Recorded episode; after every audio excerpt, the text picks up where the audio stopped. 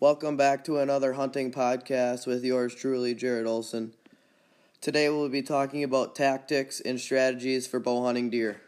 Bow hunting is one of the coolest and most rewarding types of hunting because that deer needs to be within 30 yards of you.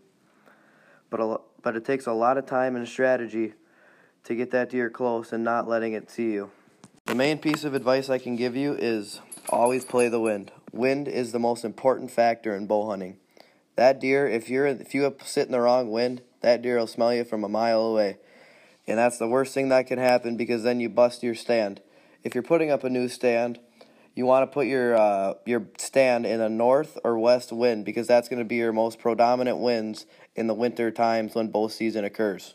And what I mean by putting your stand in a north or west wind, that means wherever you pick to shoot the deer or where you want the deer to be standing when you shoot it, make sure that the wind is coming right at your face where that deer is so that deer cannot smell you. Another uh, important thing with bow hunting is the clothing you wear. Whether you're sitting in a pine tree or an oak tree, make sure you have the camo that agrees with that pattern. You need good clothing for bow hunting because those deer, when they're only 15, 20 yards away, you need to be hidden and still. When with your clothes, you need to keep them in either a scent lock tote or keep them scent free away from other scents because those deer will smell anything. And always before you go, make sure you shower with scent free soap. Another quick piece of advice for bow hunting is always shoot your broadheads before you go hunting into a target. This is a huge thing because sometimes broadheads will fly different than your field point that you shoot into the targets, and there's no way of knowing if that happens unless you don't unless you shoot it.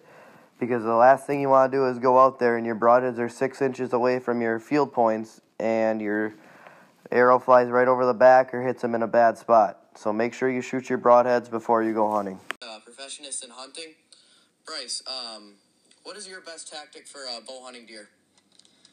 Uh, when it comes to bow hunting deer, my primary tactic is uh, focusing on pinch points, particularly coming out to a food source. That is always a staple for deer hunting. Um, you know, I find that I have the most consistent deer sightings and best success rates hunting these type of areas. Uh, they're relatively easy to locate by looking at topographic maps as well as just scouting. Um, you know, uh, it's pretty easy to hunt typically. You know, your most prevalent wind in the fall is a southwest wind, so I primarily try to scout fields uh, with woods on the south side. Um, as far as setting up on these points, if you're in a good location, typically you can get well within 20 yards of the deer, uh, which is my preferred shot. Um, this is your this is the most likely place that you'll find mature deer.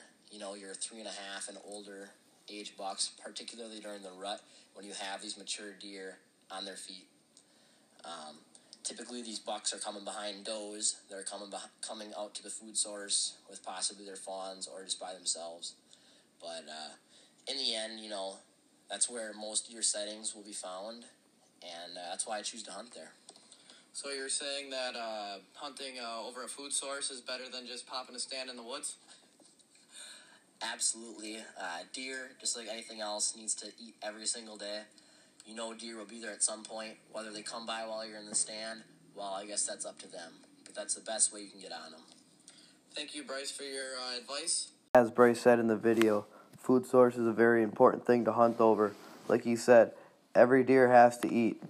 So, if you're hunting over that food source, they're going to walk by there eventually, especially if you're in a safe environment where the deer don't feel harmed. That also brings me to uh, being as quiet as possible, putting your stand in, and walking in and out. This is huge because if those deer know you're going there, they're not going to come by. Especially if they if they know that you're going to be sitting in that exact tree, every time they walk out of the woods, the first thing they're going to do is look up and see if you're there.